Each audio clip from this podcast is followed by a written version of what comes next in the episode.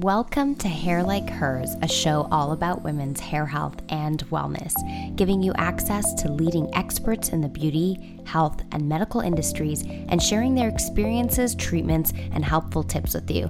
I'm your host, Shab Reslan, born into the hair industry and a hair health expert in NYC. There is a major lack of resources, clarity, and solutions for women and their unique hair struggles.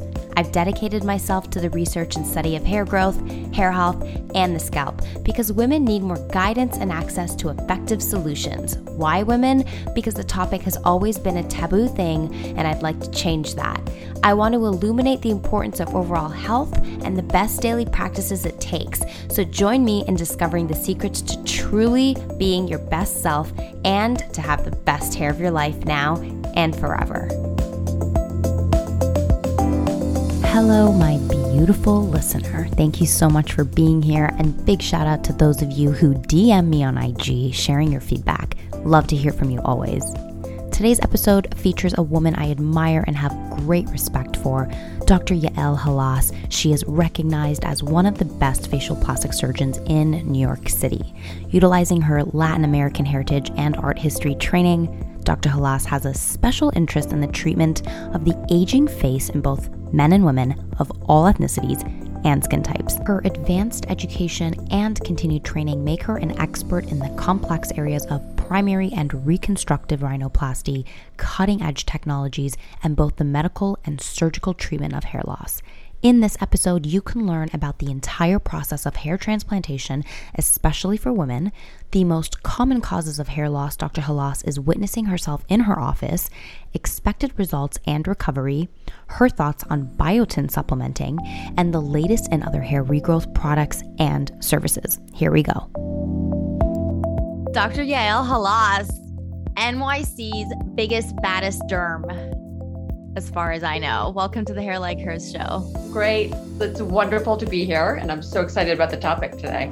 We have a good topic at hand. You know, it's something that is obviously a very popular topic hair transplantation, uh, but it's definitely not spoken about enough when it comes to female hair transplantation. So, tell us about your specialty, um, why you are the person to come to to get this service done, and a little bit about your office, so everyone knows, you know, who we who we've got on the line today. Great. Um, so I am actually a double board certified facial plastic surgeon, and I am located here in the center of our little city of Manhattan, New York City.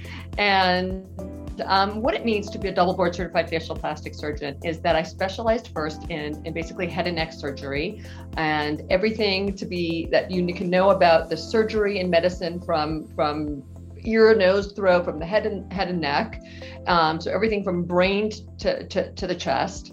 And then spending another additional year to know the aesthetics and reconstruction of everything in the head and neck.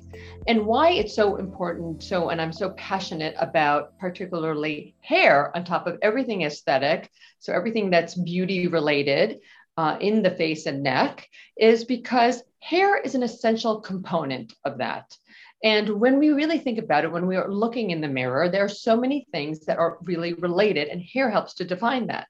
When we look at the top third of the face, it's really bordering and defined by hair, be it our brows, be it our frontal hairline. Hair is really our crowning beauty, and it's really the bordering definition of our beauty.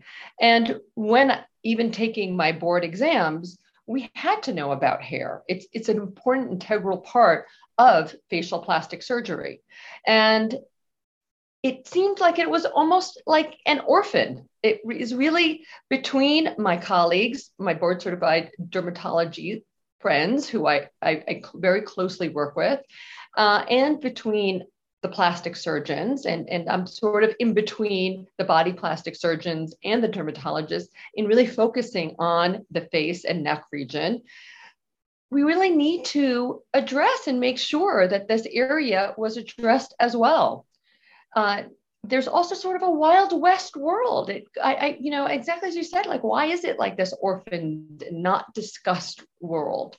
Uh, because it is really addressing and really hurting so many of us, besides men that we all know are balding and losing their hair. And, and that's sort of okay and talked about, but really for women as well. And we know that greater than 80% of women, like especially after menopause, once they hit that, though really it's women over the age of like 30 and over the age of 40 start to see a change in their hair. Why aren't we discussing it? We're, we're women. And that's why I applaud you so much because this should not be an issue that we are afraid to be talking about. This is something we should be talking. About. We're women. We talk about everything. We have the vagina monologues. Why are we not talking about? We all see those women at parties. We see them on the subway. We see they, we we look at the tops of their hair. We see the thinning, but we aren't talking about it. So Absolutely, this is really something we should be talking about. Yeah, and we also can't deny the fact that your hair really does make or break your entire look, like you said, right? That top third. It makes or breaks the entire thing. And immediately seeing like thinning hair at the hairline in the front, it just adds so many years to your appearance. It's just a fact, right? Anything that's thin and you can see the scalp and it's starting to, you know, kind of lay a lot flatter, less life, less good quality, it immediately adds years. So, absolutely. Right. It's like we're focusing on the face so much, right? Everyone's trying to prevent and perfect. And yet, if you don't have the thickness in the hair, I really don't think that any of that matters. You know, it absolutely does complement. And I would even point um, to brows because being a facial plastic surgeon, so even being within the hair world, so obviously scalp hair is a major, major focus for both men and women. But being a facial plastic surgeon in my practice, and, and we treat everything we do aging face, we do aging skin, I do surgery. I work a lot with technology, a lot with lasers, and that's going to be a lot that we got to we'll be talking about in the next hour. Um, but I also do a lot as a facial plastic surgeon. I do a lot of beard transplants and do a lot of brow transplants because exactly as you said, you can be doing everything great for the face and neck, for your skin, using technologies, using surgeries. But if the look, if the hair isn't matching, and it's not just our scalp, but also brows, like you can be so aged if right. you have no brow hair anymore. And we're seeing how popular it is now to have a thicker brow because if you've overplucked, if you don't have that great brow anymore, it ages you. And there's no way that you're you're working around that and so it's just true. a telltale sign. So absolutely. I, I used to like I look back at old pics like we all do, right? And my brows were so thin before. And I was just like, what the heck was I thinking? Now I'm just like, come on, baby. Like, Stay let like go. let's keep let it all like as much as possible. It's so much better looking, right? It's just like again completes yeah. the whole look. Absolutely. So, so no Absolutely. doubt that's a popular popular service now. Yeah, and and thanks to people like yourself, um, the word is getting out that that it's available because you know there is people were doing tattoo or microblading but if you can do a brow transplant if you can use natural hair um, and we can talk about all the different approaches um, that people are looking for to get that natural hair growth back be it on their brows be it on their scalps the different approaches that we can use to get that natural look so people can really own themselves again to really get that confidence back. Right. I think well, get really it. what's key. Let's definitely we'll get into the details of just how good everything looks these days. Let's start right off the top, just so that we can really outline why it is that we're focusing on female transplantation specifically. I mean, this the hair like hers is is about women's hair health, right? But this this topic specifically um, we're having because hair thinning and hair loss is different for men versus women. So, what can you tell us about that exactly? You know, what's the difference that you see? What are you dealing with versus men? What are women mostly, you know, coming in for? Yeah, absolutely. So for men, we have a very clear picture.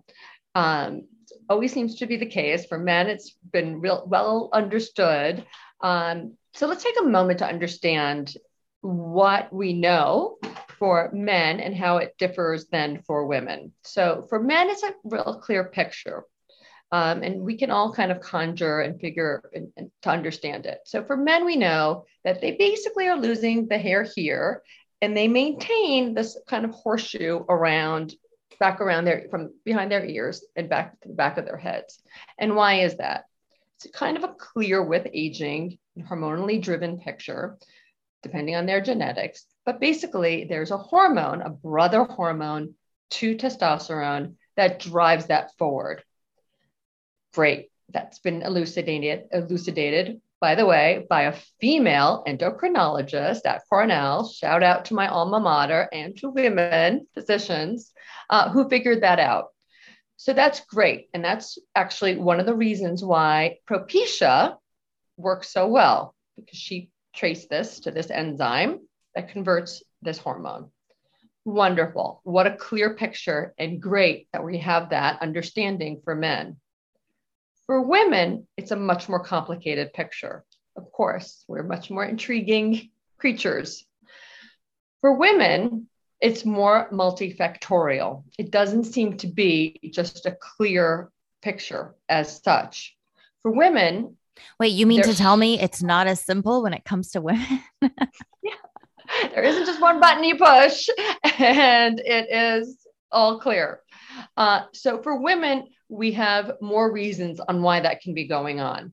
So for women, it is incredibly important that the first step always is a visit to just your general medical doctor. Why? Because there are very common medical reasons why women can be losing their hair.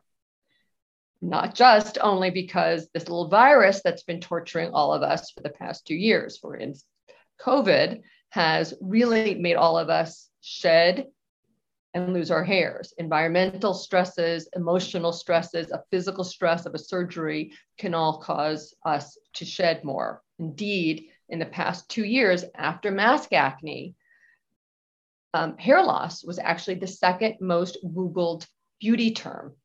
So a lot of things can make us lose, lose our hair.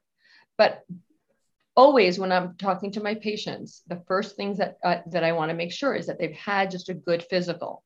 Because if there are nutritional issues, thyroid disease, which is very common with women, anemia, all of these are very simple medical issues that need to be addressed that can cause hair loss.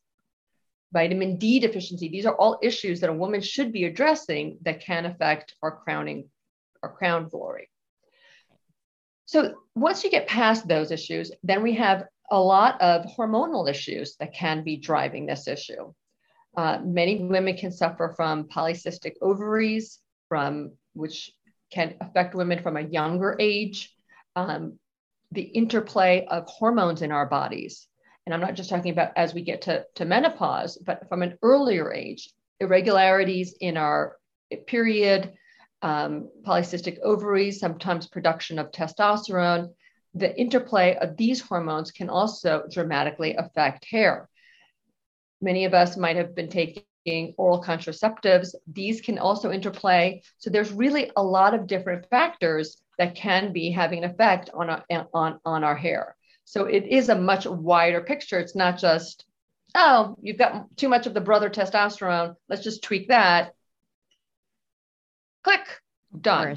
So there really are, and, yeah. I was just gonna say, like, also, you know, you start with so many different things that you go through, that experience as a woman. So let's say you start on that oral contraceptive from a really young age and you don't have any hair issues, right? And then you slowly t- start to fall into maybe recognizing uh, more hormonal imbalances, or then you start to develop kind of thyroid issues and or anemia issues or certain deficiencies and it starts to build and build and build and build and you may never have had a hair issue until it does eventually show itself and then like right. you're saying which makes so much sense is that you have to be so like cognizant of all the things that you've gone through that have led to this very moment and i think like that's kind of what's important to do like help raise the awareness that it's not like one day you're going to wake up and your hair's going to be horrible like don't take it for granted because it happens slowly sometimes, right? Not just suddenly.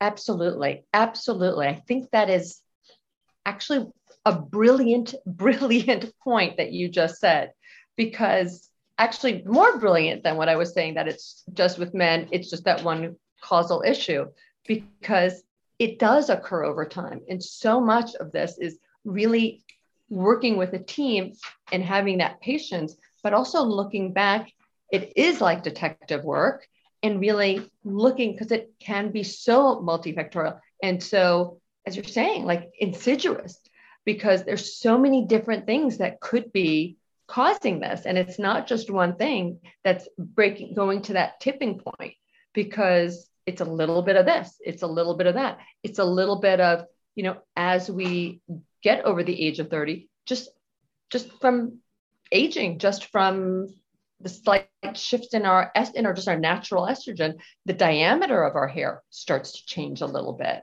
So it's the little addition of this the little addition of that. It can also be how we are styling our hair. Are we using um, and I have so many friends in in the beauty industry, um, but certain extensions, certain braiding, dreads, tight dreads, all of that, time after time, pulling. How carefully are you removing them? Are you working with a professional? All of this, time after time, can cause additional traumas, additional stresses, and it's not just okay, a guy who over time, his father has it, his grandfather, his uncles have it. It's really these additional stresses and stresses which create this tipping point. And when we go to treat, we need to treat on multiple levels to make sure that we get back. Because what are we really seeing? Are we seeing one issue or are we seeing multiple issues? And maybe per square centimeter, we are you know what what is a normal density normal density maybe was 100 hairs per centimeter squared 90 or 80 but we don't really see or notice the thinning until we're at 50 so what we there's like a big window there until we really have that normal density and then when we do a transplant what creates a good enough density that we're happy with it doesn't have to be back to 100 hairs per centimeter squared or 80 per centimeter squared. If we can get to, you know, 50, like actually maybe maybe we have pretty good density there. So and a very good point you made. So yeah, thank you. And and also like you're just making me think now, deciding like how much hair you're going to put in. And I'm I'm jumping ahead a little bit, but th- I think this is so fascinating that's really subjective, right? Like I guess you have the con- the consultation with a woman who comes in and she's she's thinning. I mean, what are you seeing the most? Are you seeing like what kinds of thinning are you seeing? Are you seeing you know hormonal kind of hair loss through the front? Are you seeing diffused um, alopecia? Are you like what are you dealing with mostly? What kind of women come to you for help? Great point. So still, when we look at the numbers, um, it's still more a hormonal genetic, which is which is still with men as well like in when we're looking in totality what are we looking for and what do we see in general it's still like with men it's still the aging process and genetics that are pushing women to have overall as i said over 80% of women after menopause are going to have hair thinning so so are they overall, coming in are they coming in like thinner all over or like are they focusing on a specific area like what are you treating the most or what are people asking for the most and so the pattern that we most commonly see with female hair loss that is different than men. So women tend to maintain that frontal hairline, and we've all seen this in, in women as they age. There'll be maintenance of the frontal hairline, but thinning from their back. So it's a different pattern. It's called like the Ludwig pattern, for instance. Um, so basically, and it's also so maintaining the frontal hairline, thinning along the the part but it's still there, it's still there, but it's just thin here and then thinning along the part. Um, and there's also, um, and so that's the general what we're seeing the most of and what people will be complaining the most of because there's just the most people who who are having that. Uh, and and what percentage, uh, Dr. Halaas, what percentage of men versus women do you treat? As a facial plastic surgeon in general, I still have more females in my practice because I'm a, also a hair transplant surgeon, and that's a part, a big part of my practice. I have a larger proportion of men in my practice as well. Um, so I would, for for my hair practice per se, um, I think if you just asked hair transplant surgeons, I, I would say that they mostly treat men. Um, but because I'm a facial hair transplant surgeon, I, I really treat a good amount of both because right. from my facial plastics, I see so many women and we really make an effort to address these issues because they're important and it is part of facial plastics. Yeah, what I love um, about what you do is that you don't just see the face, that you do recognize the importance of the hair and the brows. Thank and you. like that's I think that's just such a complete package when when you're seeing any seeking out any kind of doctor when they do specialize um you've got such a perfect kind of broader kind of sense of specialty where you can make the face look good, make it look young, but you've got to focus on the hair and, and have a doctor that can appreciate that and see that, hey, yes, you're going to invest this time and money into your facial um, surgery, but you know, if the hair isn't addressed, it's not necessarily going to satisfy you completely, or there'll be still something lacking.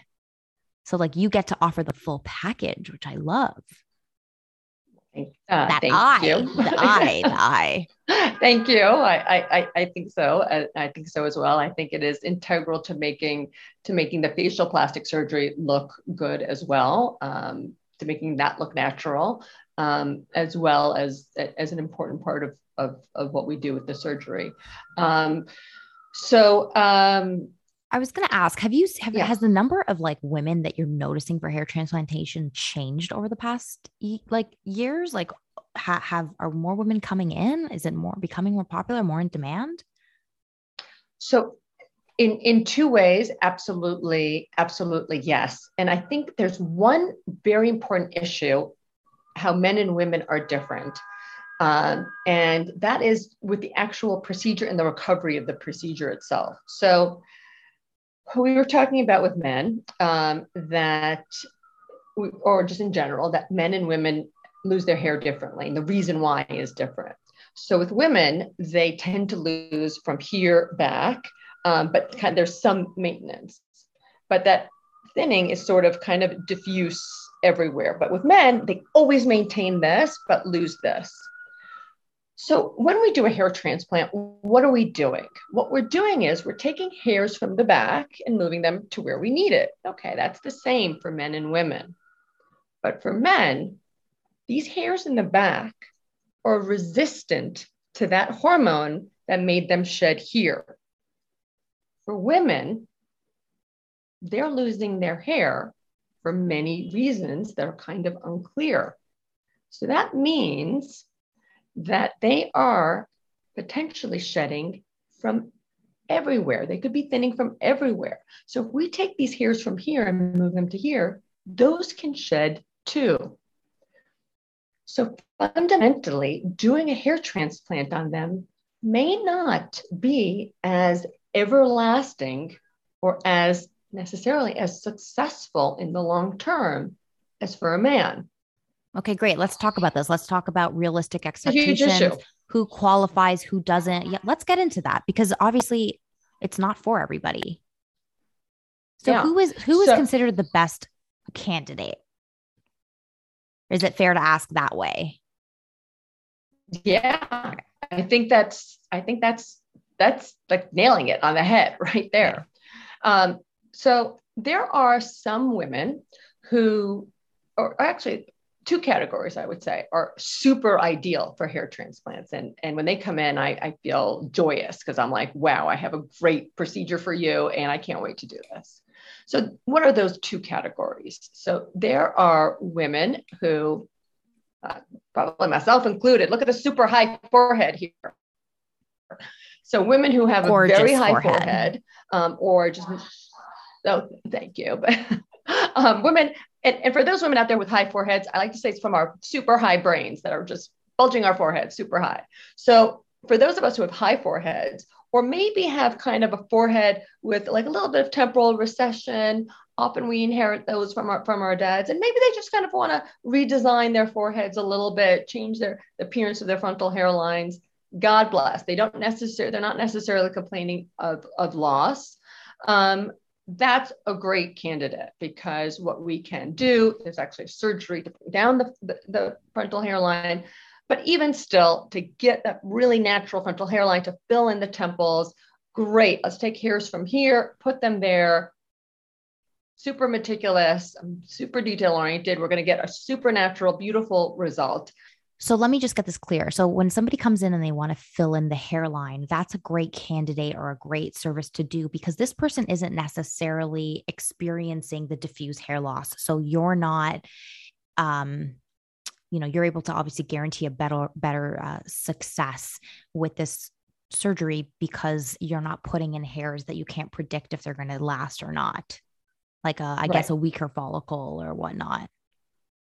Correct. Okay. Yeah, absolutely okay, correct. Because because they're not experiencing issues anywhere else, so that transplantation of that hair, it's stronger hair, will most likely last.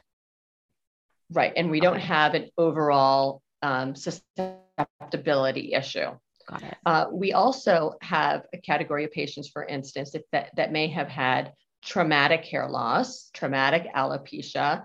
For instance, if they've had a lot of braiding, they've had uh, tight locks, and they've had frontal hair loss due to just persistent chronic braiding and and re, and use of those tight braids, and they're feeling like they're just getting um, pushback of their hairline over time. What we can do is we can take hairs, usually from the back area, kind of reconstruct that frontal hairline, and they can get a really great result wonderful. It's such a pleasure to be able to transplant those patients. Right. Um, always a word of caution whenever I see patients who have that frontal hairline, hairline loss. We do, there are a number of diseases um, that we do want to make sure that people don't suffer from. There's some autoimmune uh, that we do make sure uh, that patients aren't suffering from. But once we get through that differential diagnosis, again, women, we're interesting creatures. So as long as we get through, all of the different uh, diagnoses that we could be having, uh, we can really do a great job. So that works great. Great. Um, so, and then I, I was going to say, who would not qualify for a transplant? Like who, who is a complete, you know, wrong candidate, a write off, better not to even attempt doing hair transplantation? Hope you're enjoying the episode so far. Taking a few moments here to thank my sponsor of this episode, Tangle Teezer. You guys know I'm obsessed with these brushes. This brand has basically changed the way we brush our hair and care for our scalps. They have a brush for every kind of hair type and texture and in every fun color you could possibly imagine. They are the perfect brushes even for children's hair, and they are my favorite brushes, especially for damage free smoothing and detangling. They are a really good gift idea for anybody. You can find something for anyone. Find your perfect brush at tangleteezer.com or follow them on IG at tangleteezerus. That's T A N G L E T E E Z E R U S. Let's get back to the episode. So, you definitely never want to transplant somebody who has an active autoimmune disease. That would be, for instance, somebody who has a bald spot because of a disease like alopecia areata. That is something that could be treated medically. And if you put hairs into that spot, they're going to have an issue with those hairs as well. Uh, there's a number of other diseases like uh, lichen planus or um, any of the scarring alopecias that once they have entered the end stage, that they can be transplanted successfully. But once they're actually in the active phases, the skin is still in the grips of a disease that is going to affect the hair follicles that we're putting in there. So we don't want to be transplanting. Also, I would also say that if somebody is going through a challenging period and obviously in the throes of what we call shock loss. And that's something I want to talk more about because women are more susceptible to shock loss. You, you don't want to intervene with a surgical procedure, I would say, during that shock loss period. Uh, so, because women can recover, you can get through that shock loss period and you will see regrowth on, on its own. And, and that in general also is why women can be a bit more of a challenge to transplant because we are more susceptible to that shock loss. And that's something you always want to discuss with your female patients and is why one of the reasons why female patients can be a bit more of a challenge to, to transplant. Uh, when we, let's talk a little bit about what shock loss is. Yeah. Shock loss essentially is when we are transplanting hairs in, and with women, is often in an area that already has, and we don't need to shave an area down. So it's very important for women to know we are putting those hairs in amongst area where there are hairs and we don't need to cut them. But just the act of putting surgery in, the act of making little incisions can be a bit of a shock to that area and can make the hairs, which hairs normally do go into a period of, of shock. Hairs are not growing all the time. There are hair cycles. Hairs go in and out of a resting phase and a growing phase. And hairs can be from emotion, be it from stress, be it from from surgery elsewhere on the body can go into this shock phase and shed. And that shedding can be psychologically stressful, can be physically unattractive and make you look like you have shed a lot of hair and look even thinner.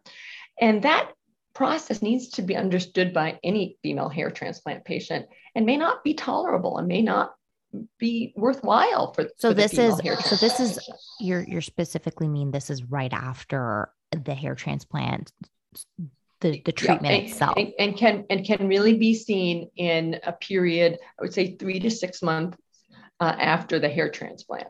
And and, and why I, some patients may not be a great could be one of the reasons why they're not a great a great candidate Another reason for not being a great candidate is if you don't have sufficient donor hair to fill, matching the expectation to the outcome is extremely important. And that's just a fundamental issue always with surgery. So let's talk about the the results that you're seeing today compared to years ago when, you know, we would call them plugs, right? Like what can we expect today? right, exactly. Right. But that's just like the that's just that's that's just another word association with with yes. transplantation, right? So what how does it differ today? What is the technique that you're using? Um, how does it feel? What can one expect? Well, we have a lot of great techniques that can really make you want to get a hair transplant.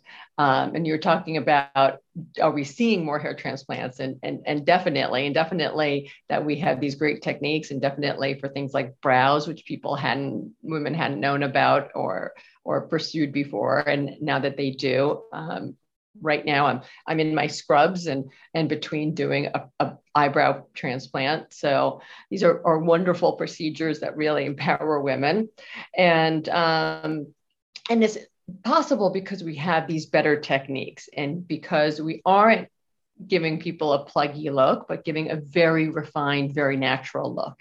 And how are we able to do that? So the traditional or the reasons why in the beginning they looked pluggy is because when they were first doing transplants, they literally were taking, um, you know, if any of you guys have had uh, biopsies, sometimes they would actually do what's known as a punch biopsy, and they would take kind of a round circle and just kind of punch.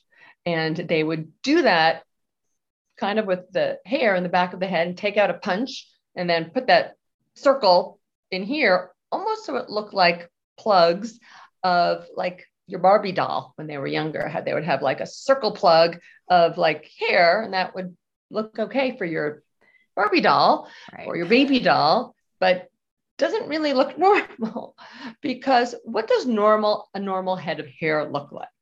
Well, at the frontal hairline, when you really look under a microscope, the very frontal hairline or brows, for instance, are really just single hair follicles coming out one by one.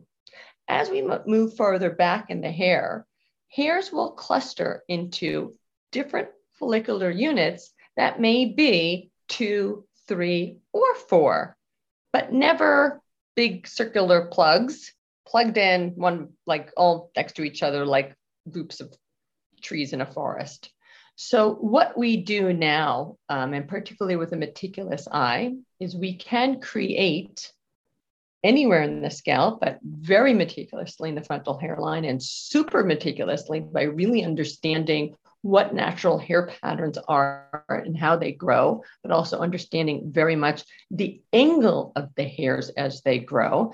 And that is very true, particularly along the frontal uh, forelock, along um, the angles, along the temple, how not only the, the difference in follicular units, but also in terms of how the hair separates, in terms of how it falls, uh, very much along what we call the whorl, along how that circular pattern that falls in the back um, by really respecting that and recreating that in a very detailed way, and then placing their hairs very respectfully in the direction of how that grows, and really understanding different ethnicities have different uh, curls to their hair, different textures to the hair, respecting how those patterns can be, we can really then recreate that look in a beautiful way.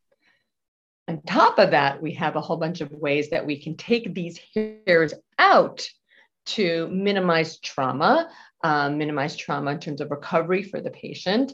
And uh, that has, those techniques have just gotten better and better uh, to try to make the procedure as minimally traumatic for the patient and as leave as little scar for the patient in terms of the for the future as well. And what is the name of the the technique specifically, or the method in which you transplant the hair? Yeah.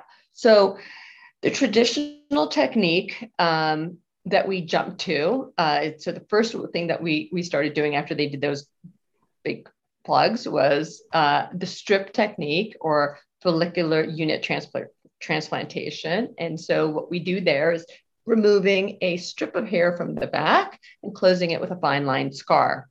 And we could still use that technique. There's still a lot of reasons why we want to do that. Uh, but there's another technique called follicular unit extraction. And that's where we do a teeny, teeny, teeny, teeny version of a very circular, tiny little punch, which can literally, which is literally the size of a follicular unit. Um, that can be often 0.9 or smaller, maybe 0.6 millimeters at its tiniest, uh, maybe one millimeter and you make these tiny little circular incisions around the follicular unit. Um, regardless of your technique, these are going to be looked at under a microscope before they get placed into your fine little incisions.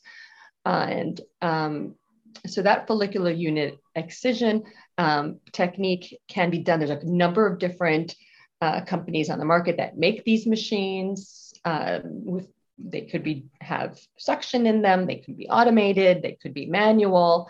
Um, there's some companies that might be known to the public smartgraft neograft many of these in, in my office because we do a lot of these procedures.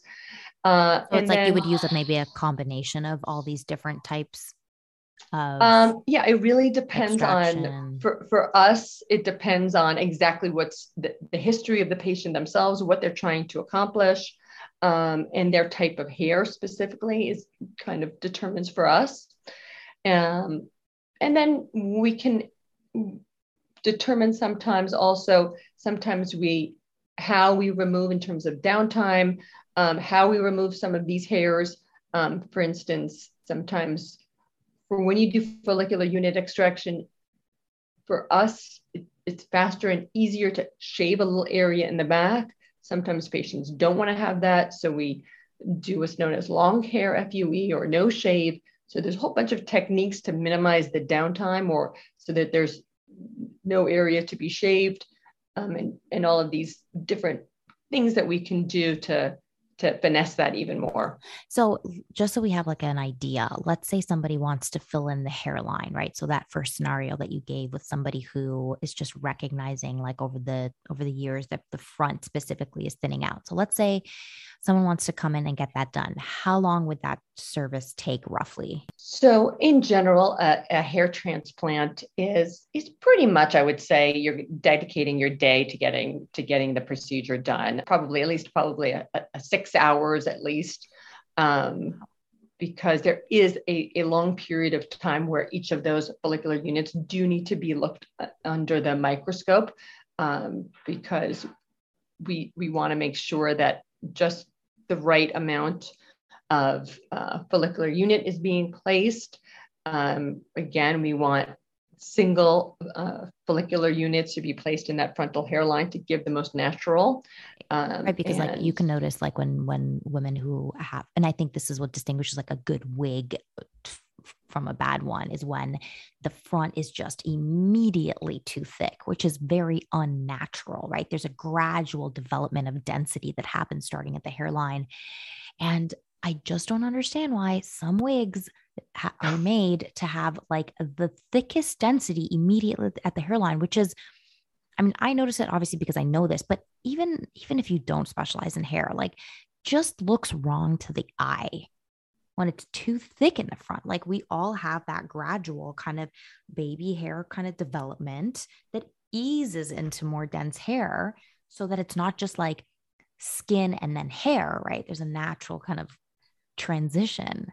So, okay, so the hairline sounds like first of all that's like really detailed really meticulous. So someone's dedicating their whole day. And what about the downside? What is what what happens immediately post op can you walk us through that how long until they're completely healed? How long yes. does it take until you see the full effect? Great great great and important and important questions so whether we're doing a frontal hairline whether we're doing a brow whether we're doing temples where the where whether we're filling in right after the frontal hairline along the part so many important areas to transplant on women what is the recovery like? So um, the most important thing that I have to say is no matter what we do, there's going to be a period where there's going to be a little bit of swelling. And even though I have so many tricks to minimize that, there is going to be a bit of swelling. And what does that Why? look like? If we're going to be transplanting in this area, and often with in women, we're transplanting somewhere here. And if it's a brow, it's here we do use local anesthesia. The procedure is comfortable. You are not going to be suffering. This is, you don't have to go under general anesthesia. And obviously, I'm a facial plastic surgeon. I have a full accredited operating room in my office. You don't need to use it, but we do need to use local anesthesia. What is that? I have to at some point, and you could be on laughing gas, you can have a Valium, you don't have to see it, but we do need to put some numbing material into the area where we are working so that you don't feel it. You don't have to feel the shot going in, but we do need to work in this area and you don't need to feel it. So to put that local anesthetic in, it has to be there. And so that is just some fluid that has to be in there with that local anesthesia in there. So at some point, that amount of fluid is going to get absorbed in, but it takes some time and it's a good amount of fluid that's being put into there. So with gravity, it is over the course of a day or two gonna maybe start sinking down a little bit. So even if we are only doing up here by day two, it may start sinking a little bit lower down the eyes. We have tricks to do that, but I would always say that day two or three that there may be some swelling. I would never want to say 100% that there isn't going to be any at all because there could be be some.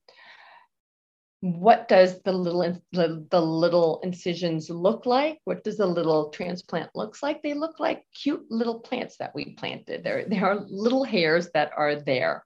Um, you will be getting instructions on how to clean it. Uh, very often, we have a hair sink in our office. Um, you can come in and we'll show you how, or we'll help you do it, but you do have to clean the little areas. There can be little scabs, little crusts. Uh, those should all resolve by a week. Um, often with women, we are transplanting in areas where there are hair, so it is fairly able to be camouflaged. Uh, but you know, maybe you're not like your most glorious during that first week. Is it horrendous? It shouldn't be horrendous, but it's definitely not. I wouldn't plan a major photo shoot during that during that first week. Uh, also, probably you're not you're going to want to abstain from um, major exercise also during that week also. So kind of you know give yourself that leeway to be more gentle. Okay, so would it be fair week. to say just book a trip and disappear? Basically, tell everybody you're going to book a, book book a week and, and disappear. Um, okay, great. But maybe stay local just so you know you're handy to us in case uh, there, there aren't too much risks or downside. You can definitely have the procedure and then go to your your weekend home and, uh, and come back. I do like to see you at at a week, um, and um, we're always available to answer answer questions and, and help you get through. But it's great. It's generally not a painful procedure, which is really important okay. good to know. So pain level one to ten, how would you describe it?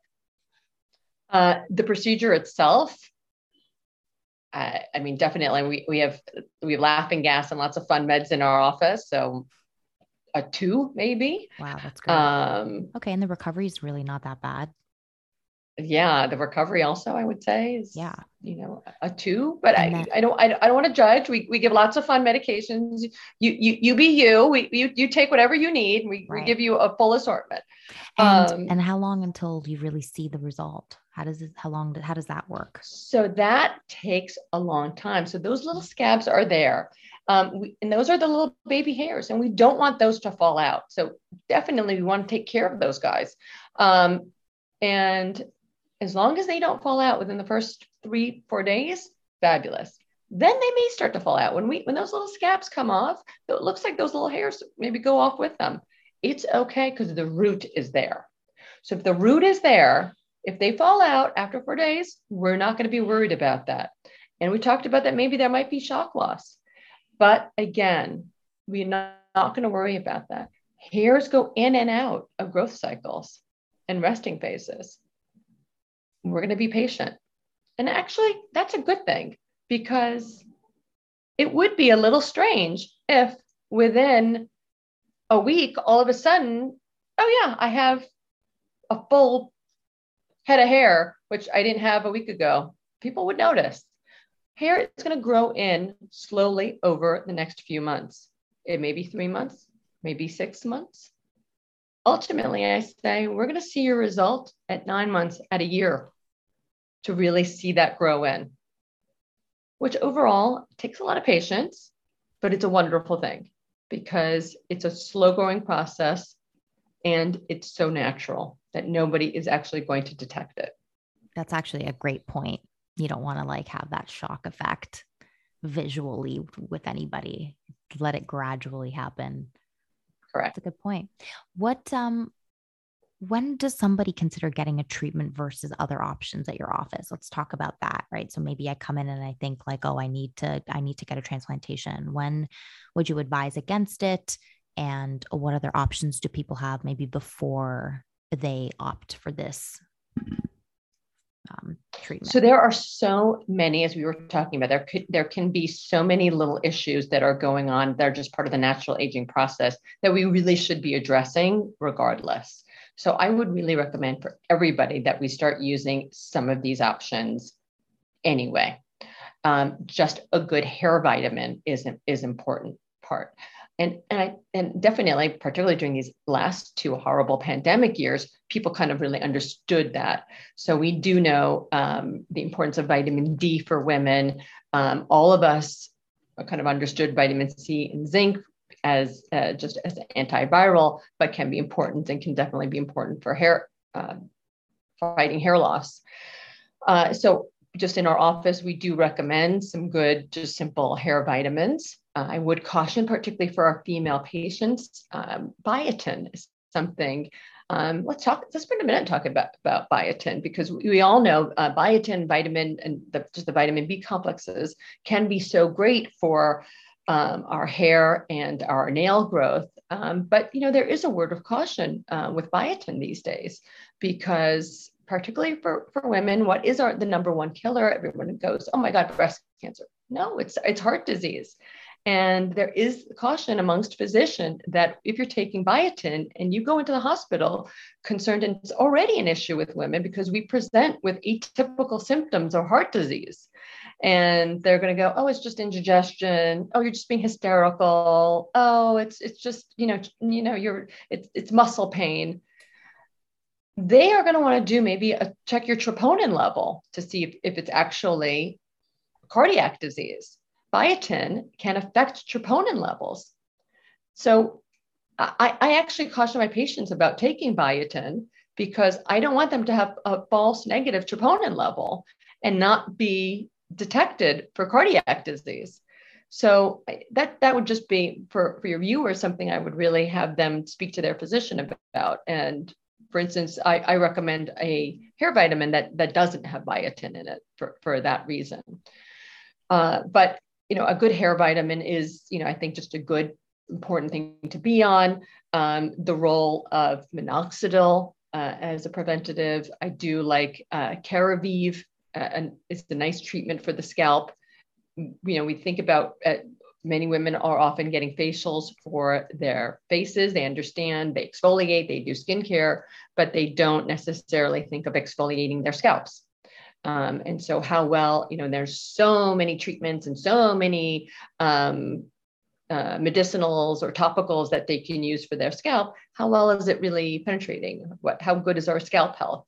So, you know, there are a lot of good treatments. And then we can also talk about some of the exciting new treatments that are in, in development um, to use for um, on the horizon as well. What is the number one hair um, hair hair and scalp treatment that you guys are doing right now? Definitely. Um, we have a, a, a, formulation that I make here in the practice. I think that's probably the number one thing that we are dispensing to our patients. Um, it's a, a combination of, of minoxidil and a couple of other ingredients that I have found over time to be extremely effective. Uh, so that is by far our most popular product. And that's a, um, like a use as a topical, you mean? Yeah, so we use as a topical, um, and it has a different formulation for for men versus versus women, and that's that's really worked works extremely well, um, particularly when used in a combination regimen uh, geared specifically for what some of the issues may be for um, for our patients. Uh, I do really like Keravive. There is a hair vitamin that I like, um, and then we can talk about what has I published a couple of articles on and, and does look on the horizon.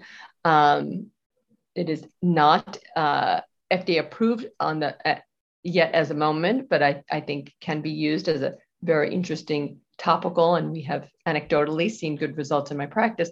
Um, and, and I think the future will be very exciting to see as as clinical studies come out more and more. Is is the role of exosomes will be will be something very interesting.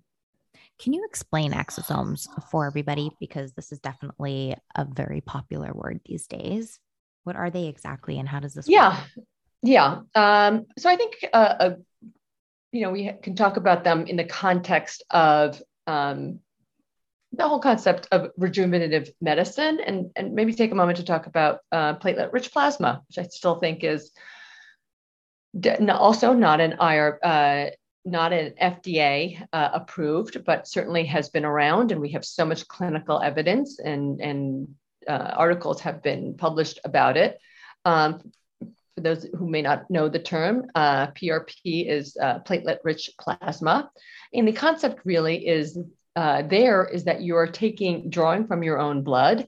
Uh, the plasma, isolating the platelet-rich plasma, and the idea is basically that you're looking for the growth factors and using that to stimulate. In this case, you're, you're, they're injecting it into the right below the skin surface where the hair follicles are to stimulate the hair follicles to, to grow. Um, and that has been around for, gosh, I would say over a dozen years and can, when done monthly, can show some, some hair growth and improvement in hair density. So there's really this concept that growth factors that you, turning to one's own body can really stimulate the body to generate a response that we want. The next step from PRP was really trying to find stem cells, and one's own body is a great place to, to find those stem cells. And for instance, in, in, in our office and in practices, we uh, would harvest fat cells. Um, your fat is the place where, where we naturally can have some stem cells. We can make that fat into like nanoparticle size and use those nano, nanoparticles of fat to inject into the scalp and to also get from these stem cells. Again you either you're hoping that the stem cells are going to and stem cells are basically these baby cells that have the ability to transform and also have these growth factors to be like these power pushers to stimulate this like amazing growth and transformation. And we also could see you know this great um, improvement in density. Um, but it can be difficult to know how much it, you would get to see this. And and there are ways to you know maybe make this a little bit of a better process to hopefully get a better better result. And, and the same with prp there there may be a better um, prf or uh, different different ways to make these products be a little bit better okay so um, just, just so that i have this right yeah. so this this the, we have the PRP and then we have the um, stem cells from harvest. Uh, we're harvesting from fat, from fat, cells. So you're you're harvesting from your patient's fat cells, like your own patient own self. Yes. Oh wow, great. Yeah. And so when would you? So let's say someone's done um, a series of PRP treatments. Would mm-hmm. the next option then be to move to the stem cell therapy, or would you do it? Yeah. together or how does one kind of decide which one they need? Yeah. So, so, you know, unfortunately, sometimes people don't see PRP can give a great result. Sometimes people are can be underwhelmed by the PRP and they want to do something that's a little bit more scientifically futuristic or um, a little bit more advanced, and we can get a little bit overall, if you look at the numbers, that that there's a little bit more of a higher yield uh, with stem cells, and so that's sometimes the motivation. Um, the concept I mentioned, Keravive, um, besides being a great exfoliation of the scalp, a kind of a facial for the scalp, um, at the same time, it's an infusion of the growth factors that have been made in a laboratory, the same as PRP. And so that's why that, so you don't have to have your blood drawn. And so that's just a kind of a needle free version as well as having the scalp exfoliation. So that's why that's kind of a popular treatment. Uh, they also have a take home product uh, that goes with that.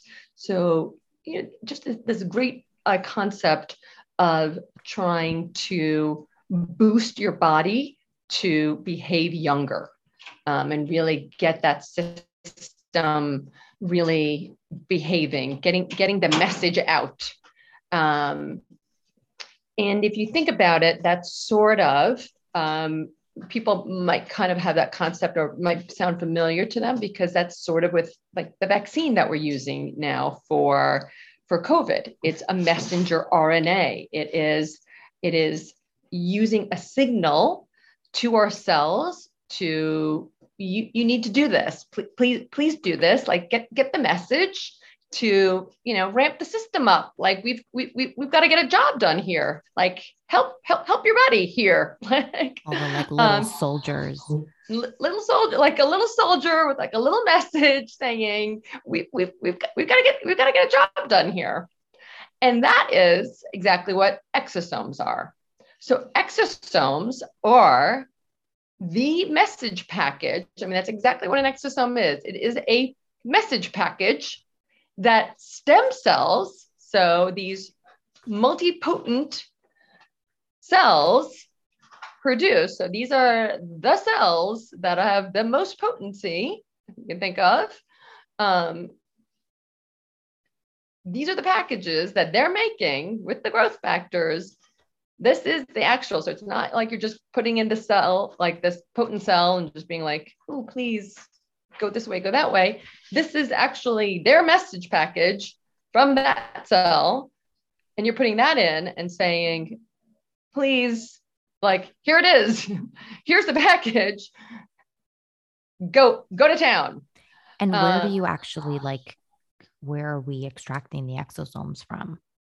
So that's where there's more work being done because there's there's um, there's a few companies making them right now, um, and they are from donated sources, and that's where the FDA is is really watching and really cautioning, and I think that's extremely important. Uh, because they really want to make sure that it is being done only from uh, sources that are um, are, are, are very cleared and very cleared of any any diseases or any any products. So, uh, for instance, there's one that's um, from uh, the same kind of place where we, we, get donated blood from. So it's completely cleared from. Uh, there's one company, for instance, that makes a topical product, um, like a skincare product, and it's uh, just using uh, from platelets. Um, that makes a, a, great skincare product, and um, and so it's just as safe as when you use when you get donated blood. There's no diseases whatsoever. Everything is all all clean. There's another that's making from a, a donated cell line. So basically, in, in a laboratory,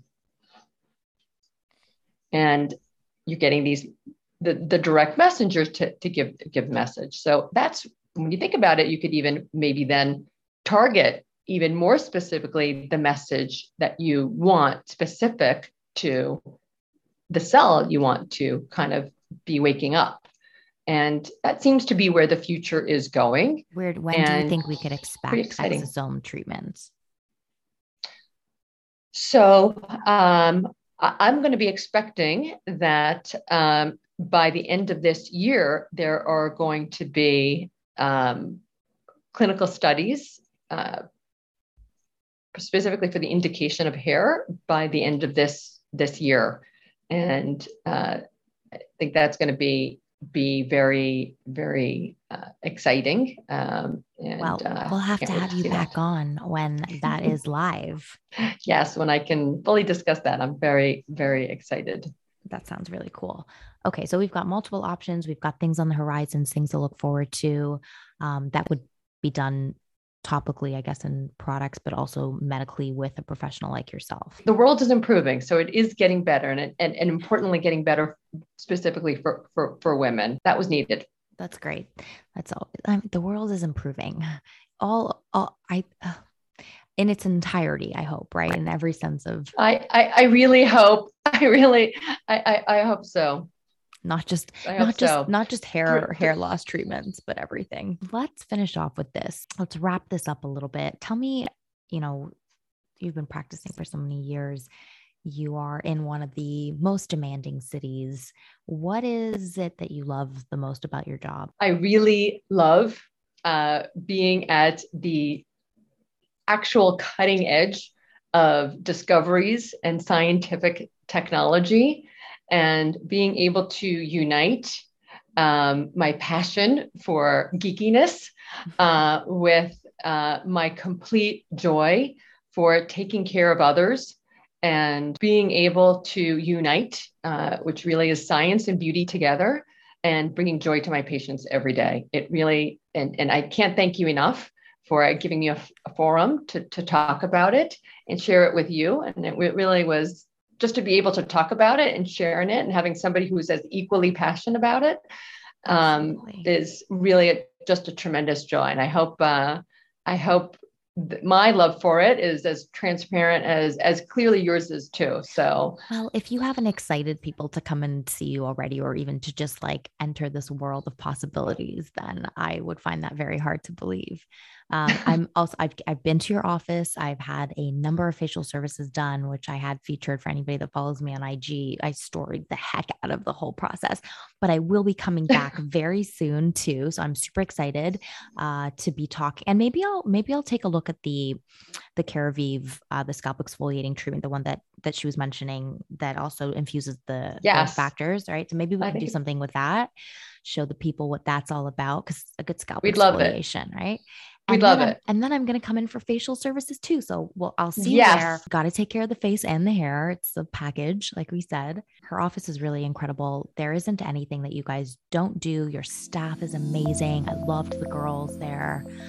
Um, and it was just like everything in one place under one roof that you need to look and feel your best. All right, my dear, I look forward to seeing you. I'm sure we'll have Likewise. future talks and um, I'll see you very soon. Time flew by. Thank you. It did. Thanks so much.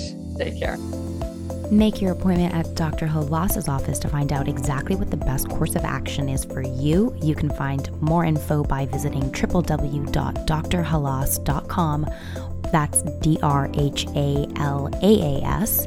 Or follow them on IG at Dr. Halaas. And feel free to follow me and connect on my IG account at Shab Hair Expert. And don't forget, you can always watch these episodes on YouTube, get to know the guests, see me, say hi, leave a comment. Appreciate all of that. All the links I've mentioned are in the show notes. Thanks so much for being here. Thank you so much for listening. If you like what you've heard and you can think of a few other women to share this podcast with, please do leave me a quick review in whichever platform you're listening from. And if you have any recommendations or comments, email me at grow at hairlikehers.co or follow me at hairlikehers podcast on Instagram. And don't forget to subscribe so you don't miss an episode.